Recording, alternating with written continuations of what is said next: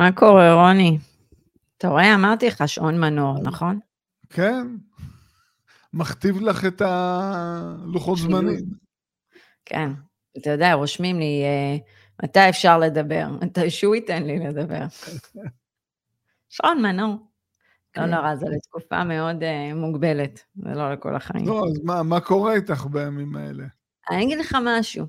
אני קמה בבוקר עם תחושה, לא יודעת אם לקרוא לזה אשמה, לא יודעת אם לקרוא לזה מועקה, אבל כאילו תחושה, שכאילו, אתה יודע, אני, אני כאילו ילדתי, ואתה יודע, שמענו את הידיעה הזאת, שאישה ילדה בשבי. ואני אומרת, מה עובר על האישה הזאת? כאילו... טוב, אשמה זה לא אשמה, אבל זה, כאילו זה מועקה, זה חוסר נוחות, זה מציב. אנחנו כן. כאילו קמים ל-so called שגרה שלנו, במרכאות, והם שם. אז כאילו איזה מצב הזוי זה. אתה, אני גם אמרתי אתמול, אמא שלי, אני מרגישה אשמה לחייך. כאילו, אתה מבין, לא, אנחנו לא. פה, אתה, אתה חי, יש לך שלוש ארוחות ביום, יש לך זה, אתה מסתכל אחר כך על התמונות שלהם, אתה רואה איך הם נראים, והלב שלך... תראי, זה, זה החיים. מדי פעם עלולים להגיע לנו בלטמים, ותקחי את כל אלה שמפונים במלונות, שאין להם בתים לחזור אליהם, והם גם חוששים לחזור אליהם, יש פה חוסר אמון, הם לא עובדים, אז גם הם במצב ש... יש חמלה כלפיהם ותחושת מועקה כלפיהם, אבל זה די מהר יחלוף. אני מכיר את זה באופן אישי שהבן שלי נפצע, אז ככל שהזמן חלף, כל אחד חזר לעיסוקים שלו, הוא ואנחנו נשארנו עם הפציעה, וזה בסדר גמור, זה החיים. לא, אני לא חושבת שזה כזה, בכזה קלות יחלוף, רוני, קרה פה משהו שאי אפשר להעביר אותו לסדר היום. כן, אבל את יודעת שזה יסתיים, ואנחנו נחזור להישרדות היומיומית של החיים, לפוליטיקה, לעניין הפרנסה, העניין הכלכלי, אז זה מה שיהיה לנו, יהיו לנו מספיק כותרות בתקשורת להתעסק איתם, ולאט לאט נשכח. אתה יודע מה, נגעת עכשיו בנקודה. בעצם אנחנו נתנו כותרת, טייקונים, לא תאמינו כמה שווים ראשי חמאס. אנחנו בכוונה הבאנו את הקטע הזה, כי באיזשהו מקום אתה אומר, מה הקשר, כאילו אנחנו עושים לייב על הדבר הזה. באמת מה הקשר? אבל יש קשר, כי אתה יודע, זה לא שונה מה, אפשר להגיד, מנהיגים שלנו, אוקיי? זה לא שונה מהמנהיגים של כל מדינה. עדי, איך אמר? מייציג זוהר, כסף, כבוד וכוח. אוקיי. אז זה בעצם אחד הדברים שמושכים אנשים לחשף באופן ציבורי ולהחליט להיות פוליטיקאים. אז אם נעשה רגע share screen, נלך רגע לכתבות המאוד מעניינות האלה.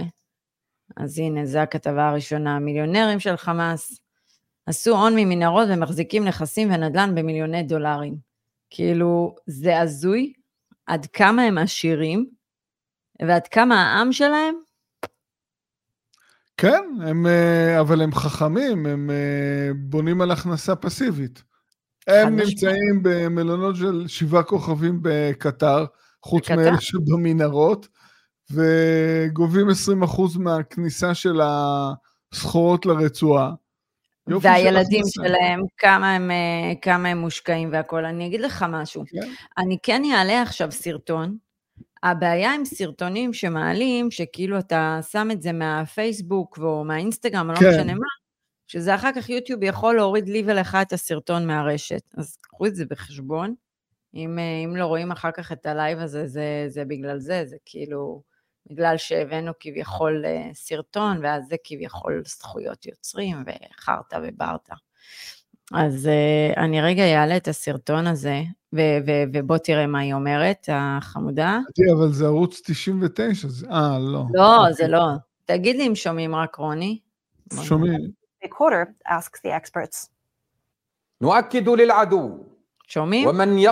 המאס is leader.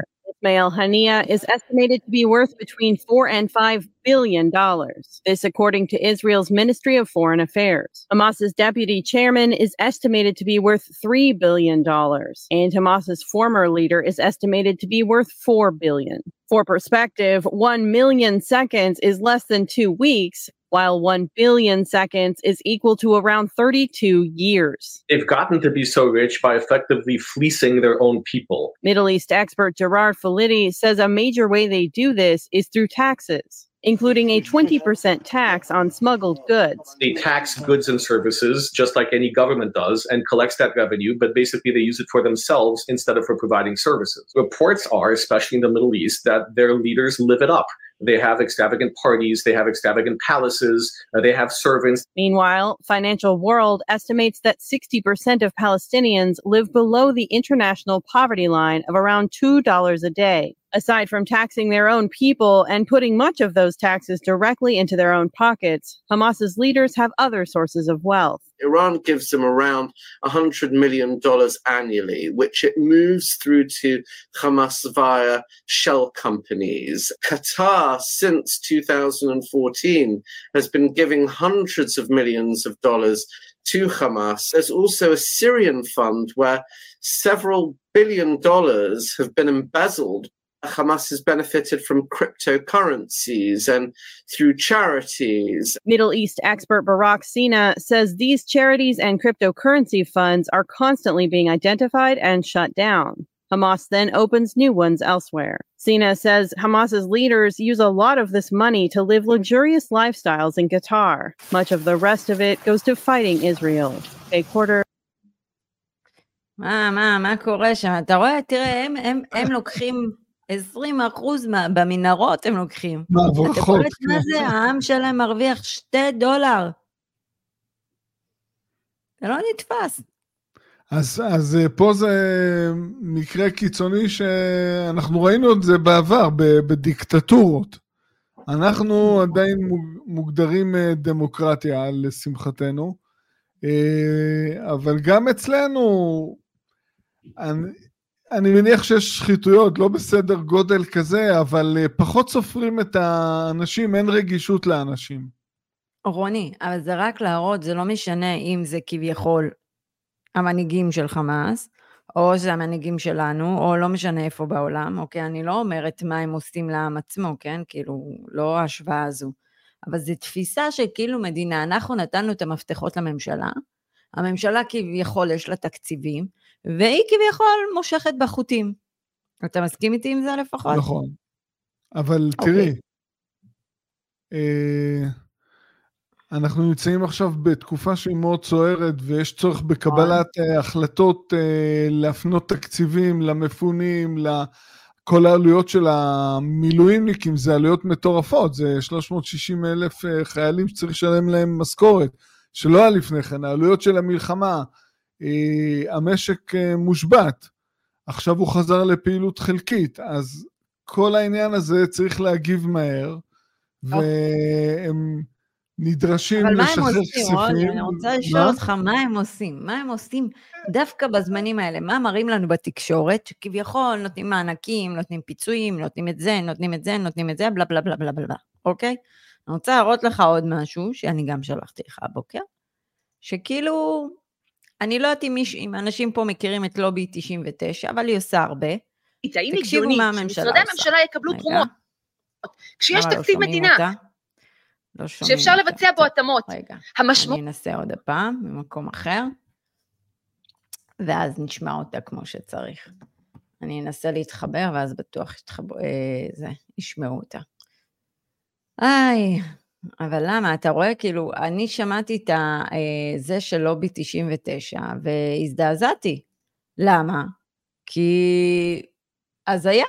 כאילו, מה שהם עושים זה בעצם, היא מדברת על זה, שבזמן המלחמה עכשיו, מעבירים איזשהו חוק, שהם יכולים לקבל תרומות. שוחד. שוחד. בלי לחשוף את התורמים. בלי לחשוף את התורמים. מה יותר מושחת מזה? זה עכשיו יותר, זה כאילו מה שחשוב בזמן מלחמה, אני לא מצליחה להבין את זה. אתה תהרוג אותי, אני לא מצליחה להבין מה, מה המדינות, מה, מה הממשלות האלה עושות. זה לא משנה גם מי שיושב בכיסא, כן? אני לא מדבר... התחושה היא מאוד פשוטה, שהצריכה אותם, אני מדבר כרגע מבחינה כלכלית, הם לא נכנסים מתחת לאלונקה, את תלויה אך ורק בעצמך. זה כל הסיפור כאן.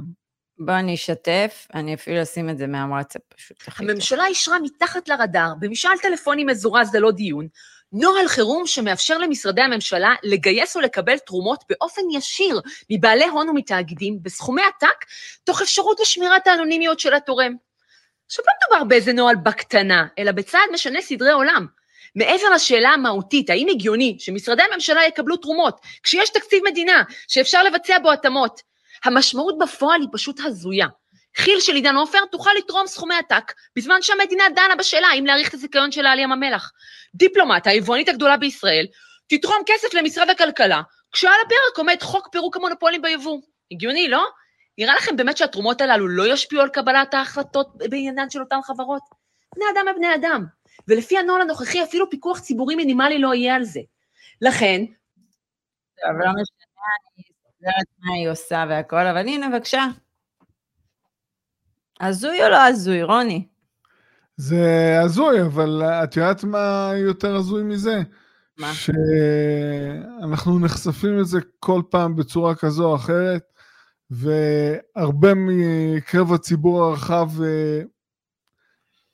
מעדיף שלא להתייחס לזה, ואז פתאום הגיע יום שהם מתפוצצים ובוכים ומקטרים, אז על, אנחנו סומכים על העבודה ואנחנו סומכים על פנסיה וסומכים שאם יהיה משבר אה, בריאותי, משבר כלכלי, משבר ביטחוני, לא יודע מה, הם יכנסו מתחת לאלונקה ויתמכו בנו.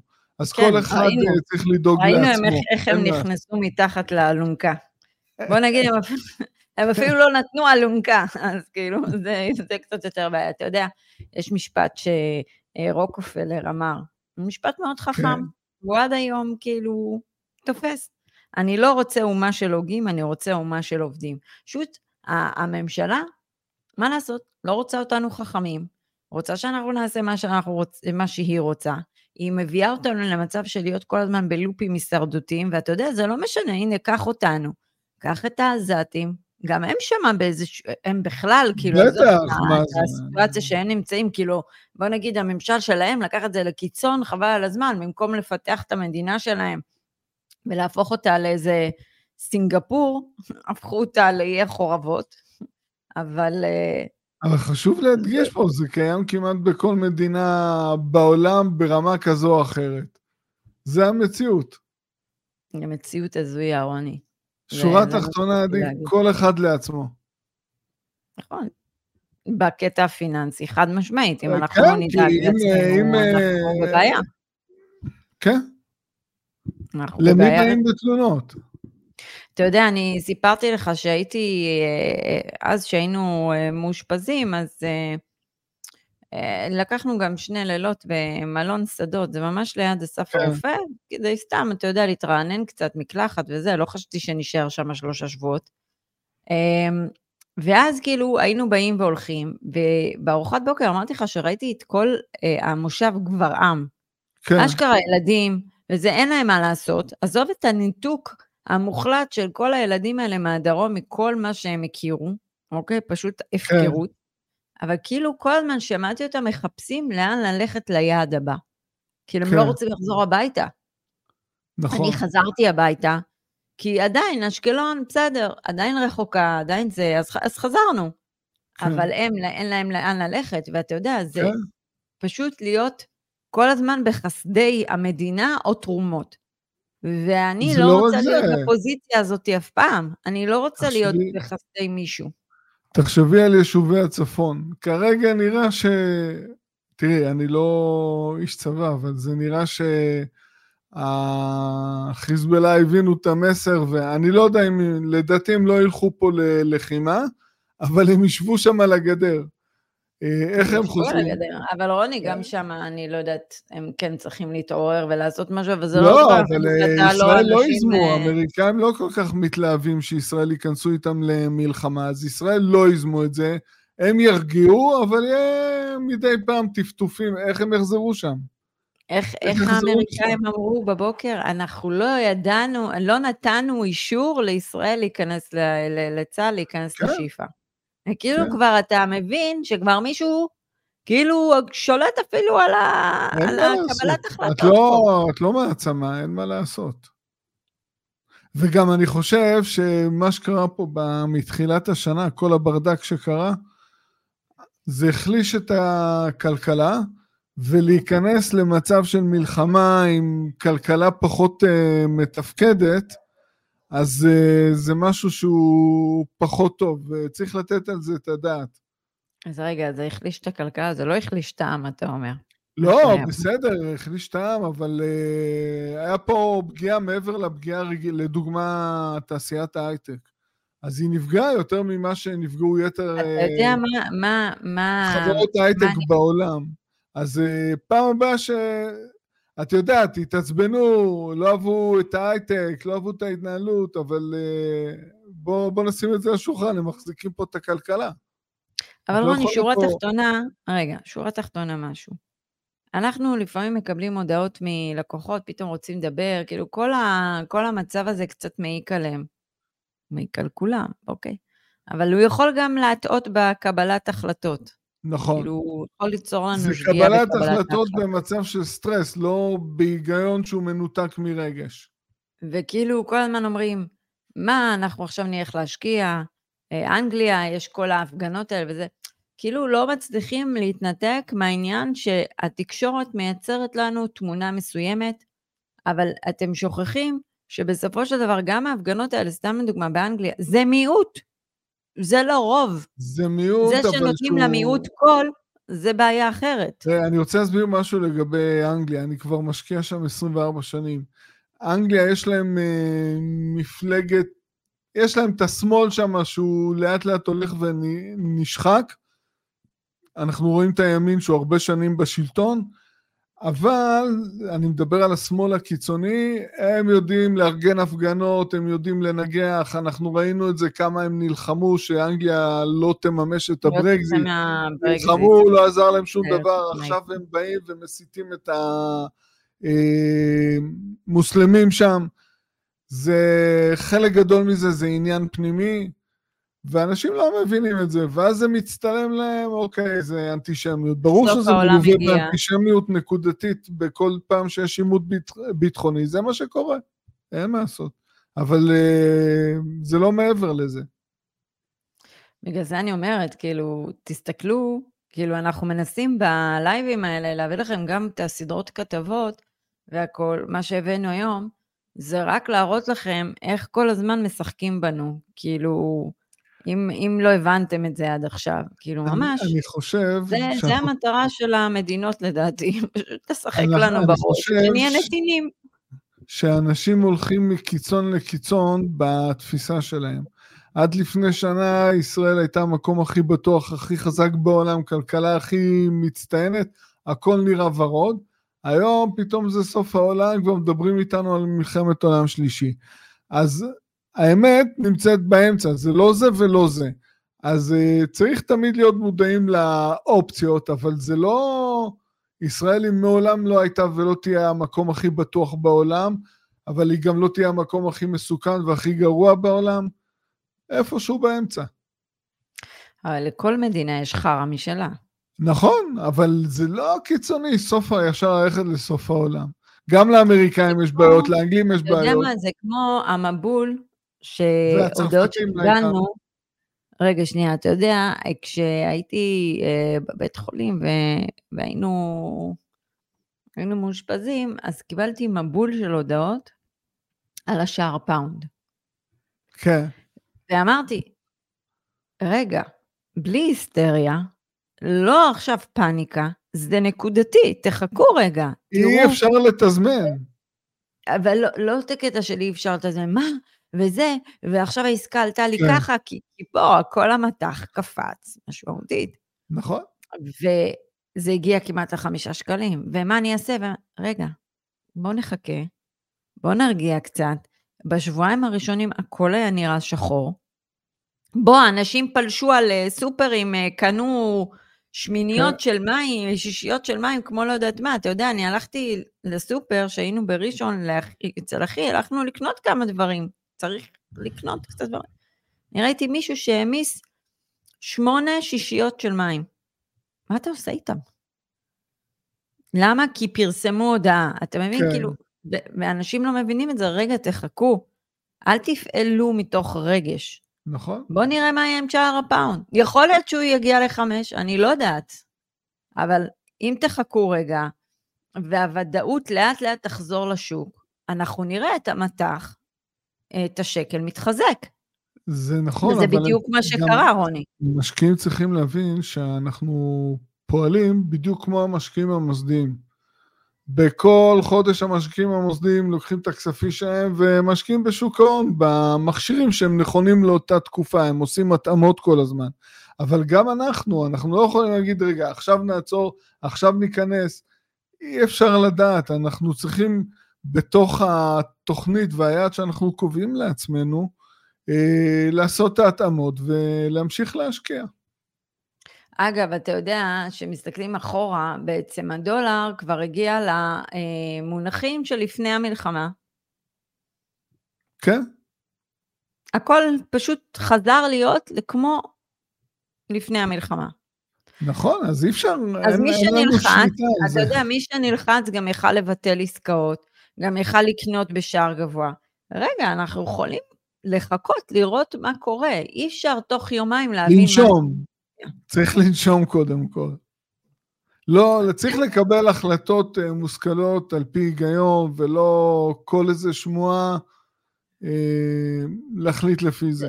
זה כאילו גם שואלים אותם, מה, רגע, לקחת, אני אשקיע, לקחת את ההלוואה עכשיו? עכשיו, רגע, למה לא?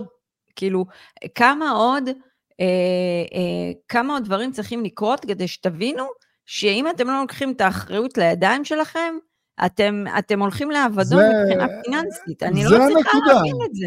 פה, פה זה כל הסיפור, פה זה כל הסיפור, ואי אפשר להגיד עכשיו אני משקיע, אחרי זה אני לא משקיע, כל הזמן צריך להשקיע, צריך להיות פה רצף. יש את אלה שעוד מחכים לי ששער הפאונד ירד. מה? אוקיי? נכון. למה? אין, אין, אין זמן לחכות, אנשים לא מבינים את זה, הזמן הוא, הוא פקטור משמעותי פה. ואין זמן לחכות, כמה עוד סימנים, אירועים, משברים, אתם צריכים לעבור כדי להבין שאתם לא יכולים להיות שעננים, אתם לא יכולים להיות בבית ולהסתכל על המסך, אתם לא יכולים להיות אלה שנתמכים בפנסיה, שכביכול so called מוכרים לנו פה, אתם לא יכולים כבר להאמין לכל מה שקורה. תשמעי, אני מדברת על פנסיה, בשבת הייתי אצל חמי, ויש לו מטפלת פיליפינית, שסוחרת דירה בחולון, אחת מהפיליפיניות שסוחרות איתה, היא מטפלת בקשישה סיעודית, אז היא סיפרה לנו שהעלות החודשית, שזה בית אבות סיעודי, פלוס העלות של החזקה מטפלת, שצריכה להיות איתה עשרים וארבע שבע שמה, מגיע ל-שלושים אלף שקלים בחודש. אז תפסיקו להתעסק בשטויות ותתחילו לייצר בקאפ פיננסי. וזה על בן אדם אחד, רוני. בן אדם אחד, כן. שלושים, עכשיו את לא יודעת כמה זמן, היה לי במקרה במשפחה, הם היו שם, הייתה איזה שש שנים סיעודית. מה אתה אומר? תראה, רוני, נסיים את הלייב הזה. אני אעלה תמונה, כי התחלנו עם זה, אז נסיים, כי זו תמונה כל כך יפה. מה אתה אומר על התמונה הזאת, רוני? בבקשה, זה כל האמת בפנים, יש גם תמונות של מנהיגים ישראלים, זה לא, זה לא ההבדל. נאחל לכם שיהיה לכם סופש נעים, שקט, שנחזור לשפיות כמה שיותר מהר. אני רוצה להגיד משפט אחרון, אני ראיתי הרבה סרטונים השבוע של עזתים שכבר פותחים על החמאס, מדברים, הם מדברים, אבל... להערכתי הם לא יעברו לשלב של מעשים. אז המסר שלי זה, אל תהיו בצד הזה של מדברים, תהיו בצד של אלה שעושים. תעשו למען עצמכם. זה בסדר לקטר, הכל טוב. לא, בסדר, אבל הם יקטרו, ויבוא אליהם אחרי זה דיקטטור אחר, וימשיך את זה. בסדר, גם אצלנו אותו דבר. אז אני אומר, זה צריך להתעורר פה. הכל אותו דבר. אין שוני.